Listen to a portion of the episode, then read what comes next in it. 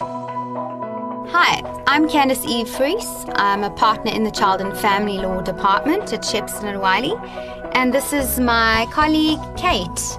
Hi, I'm Kate Oosterhuizen. As Candice said, I work with her as a partner in the Family Law Department at Shepstone and Wylie.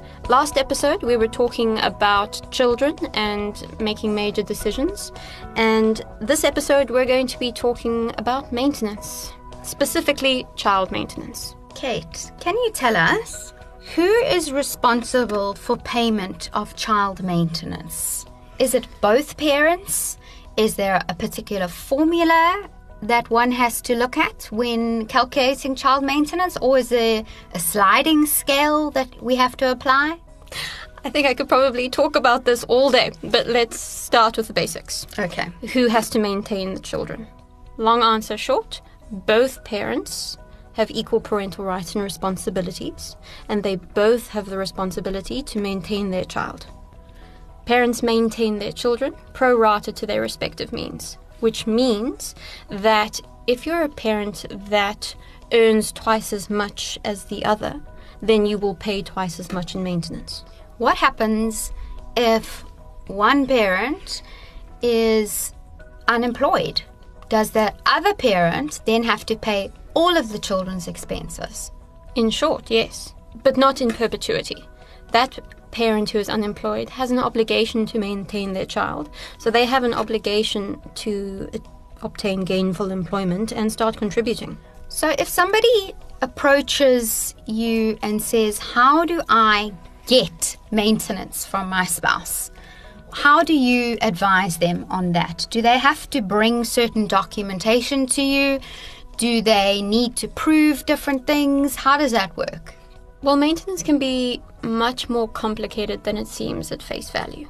So, if parents pay maintenance pro rata to their respective means, so in fair portions, how do you calculate what exactly they have to pay? Well, Kate, I think the first step is always to determine what the children's expenses are. Okay? And when I say what they are, I mean what are the reasonable and necessary expenses. Okay, but are the reasonable and necessary expenses the same for every child? No. Reasonable and necessary is specific to the family. So you might have a family that has an exceptionally high standard of living, where perhaps their rental or bond is 50,000 Rand a month.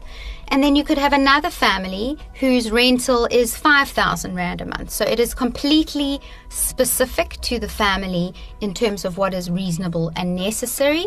And their standard of living ought to be maintained as far as possible. Perhaps a simple way to think about maintenance and what you need to show or demonstrate in order to get the right amount from the father or the mother, as the case may be, is one, as you've said, what is reasonably necessary, and two, what is affordable. Yes. And that's often where the drama comes in. Because so much drama. So much.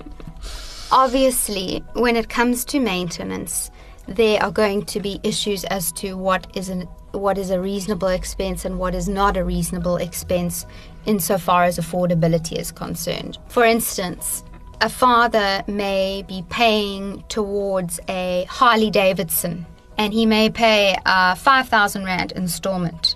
He then produces a list of expenses where that Harley Davidson installment is included, and at the end of it, he has a deficit and he then alleges that he can't pay more maintenance for the mum because he doesn't have enough money. If he doesn't have enough money because he has certain luxury expenses in his list of expenses, then his affordability is questionable. And that's always where the difficulty comes in, in determining what is reasonable and what is affordable. What we spoke about in a previous episode uh, is the best interest of the children. Yes. and how in anything that involves that child that child's best interests are of paramount importance. So if there is ever a choice between school and say the harley davidson the child's education is always going to trump joyrides on the weekend. Yes, what I always say to my clients when they come to me with their list of expenses is that the maintenance for the child must literally be at the top of their list. It must be the first item that they pay for, and everything else is subsidiary to that. And that's how the courts will apply it. Yeah. Well, let's take a moment and chat about the list of expenses because I think that parents are often surprised at how much their children cost every month. And as attorneys and uh, officers of the court, we calculate that maintenance in terms of a very specific formula that you may not apply yourself at home. Yes, that's right. And it's important to understand that formula. Just to be clear, we did not come up with this formula ourselves. Generally, the formula that most attorneys, magistrates, and courts apply in maintenance matters is that an adult share is double that of a child. So, to give you an example, if a particular expense such as rental is 6,000 Rand. 2,000 Rand of that will be the child share, and 4,000 Rand of that will be the adult share. The idea being that you can then divide each and every expense into a portion for the adult and a portion for the child. Once you've got the child's portion, it's then that you prorate how much each parent will pay towards the child's expenses. Yeah. And I think parents will be surprised too that, you know, at the office, you and I have a pro forma list of monthly expenses that we've created over a period of time. And what's important is that a child shares in almost all of those expenses. So a child isn't just that child's nappies, for example, or that child's creche fees.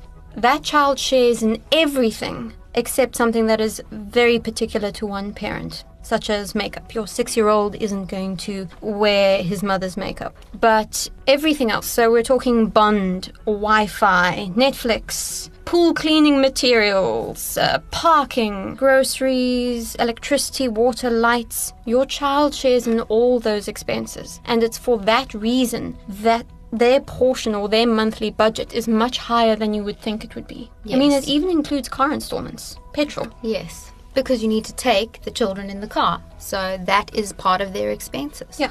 And then in addition to that, you have usually separate the educational expenses for the children and the medical expenses for the children. So what often happens is that parties will agree on what we call a cash component towards the child's maintenance and thereafter they'll agree on a division of the educational expenses or the medical expenses.